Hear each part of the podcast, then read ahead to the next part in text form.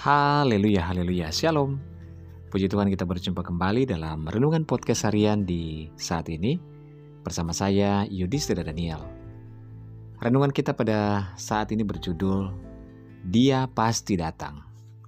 Bacaan firman Tuhan dalam Markus 13 ayat 35 firman Tuhan berkata, Karena itu berjaga-jagalah, sebab kamu tidak tahu bila manakah tuan rumah itu pulang menjelang malam atau tengah malam, atau larut malam, atau pagi-pagi buta. Saudara, jika kita ditanya, pekerjaan apakah yang paling tidak kita sukai? Mungkin ada banyak orang yang berkata pekerjaan menunggu adalah paling yang paling tidak disukai. Mengapa ada banyak orang tidak suka dengan pekerjaan menunggu? Hampir semua orang memberikan alasan yang sama, Menunggu adalah pekerjaan yang paling membosankan. Hampir semua kita mungkin pernah mengalami hal itu. Ya, menunggu itu memang membosankan. Mengapa demikian? Bisa ya, bisa tidak. Tergantung apa yang ditunggu. Kalau menunggu orang akan mengantarkan hadiah kepada kita, pastilah tidak membosankan. Benarkah demikian? Bisa iya, bisa tidak.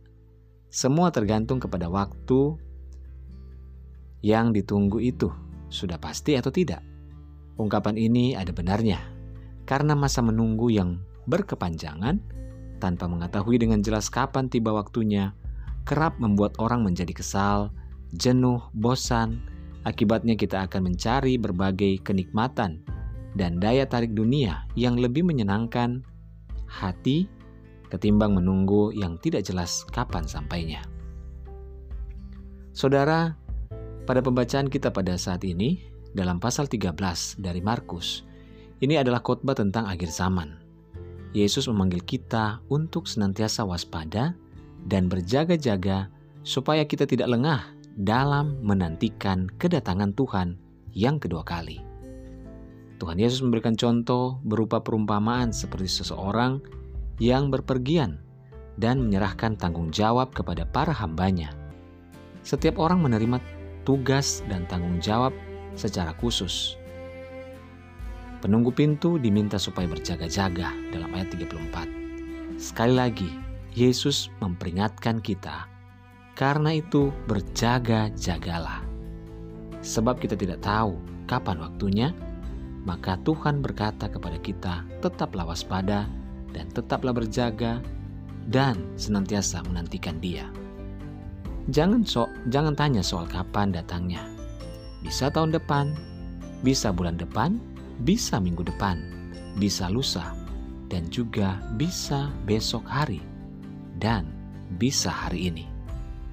Pukul berapa dia akan datang? Bisa subuh, bisa pagi, bisa siang, bisa sore, bisa petang, dan bisa tengah malam. Yang pasti dia akan datang untuk kedua kalinya. Dia mengharapkan kita agar umat-umatnya semuanya tidak didapatinya tidur. Untuk itu, berjaga-jagalah, karena dia pasti datang. Situasi pandemi COVID-19 ini yang saat ini masih kita alami, kita diminta untuk tidak terjebak hanya kepada keluhan karena rasa takut terhadap COVID. Walaupun pekerjaan kita terganggu, Walaupun walaupun bisnis kita gagal, walaupun keuangan kita semakin menurun, bahkan aktivitas kita juga banyak yang terhambat karena pandemi ini. Tetapi tetaplah berfokus dan melihat ke depan bahwa rancangan Tuhan indah bagi kita dan Tuhan pasti datang. Kita diingatkan untuk menyadari bahwa Tuhan pasti datang dan Kedatangannya pun justru pada saat yang tidak terduga. Oleh karena itu, waspadalah senantiasa, bertekunlah senantiasa, dan berjaga-jagalah, serta lakukanlah hal-hal yang menyenangkan hati Tuhan. Tetaplah pada imanmu kepada Yesus. Jangan tergoyahkan. Haleluya. Mari kita berdoa. Tuhan Yesus, terima kasih buat firman Tuhan malam hari ini. Biarlah hidup kami boleh berjaga-jaga dan senantiasa menantikan kedatangan Tuhan biar kami menjaga kehidupan kami hidup kudus dan benar di hadapan Tuhan, sehingga pada waktunya Tuhan datang, Untuk kedua kalinya, kami telah siap sedia Tuhan. Terima kasih buat firman-Mu. Kami serahkan hidup kami kepada Tuhan sepanjang hari ini, sepanjang waktu ini. Biarlah Tuhan yang menjaga, Tuhan yang pelihara kami dalam segala pergumulan yang ada.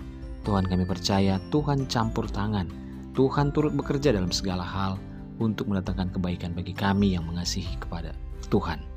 Terima kasih Bapa dalam nama Yesus kami berdoa. Haleluya, haleluya, amin. Puji Tuhan saudara tetap semangat dalam Tuhan. Tuhan Yesus memberkati.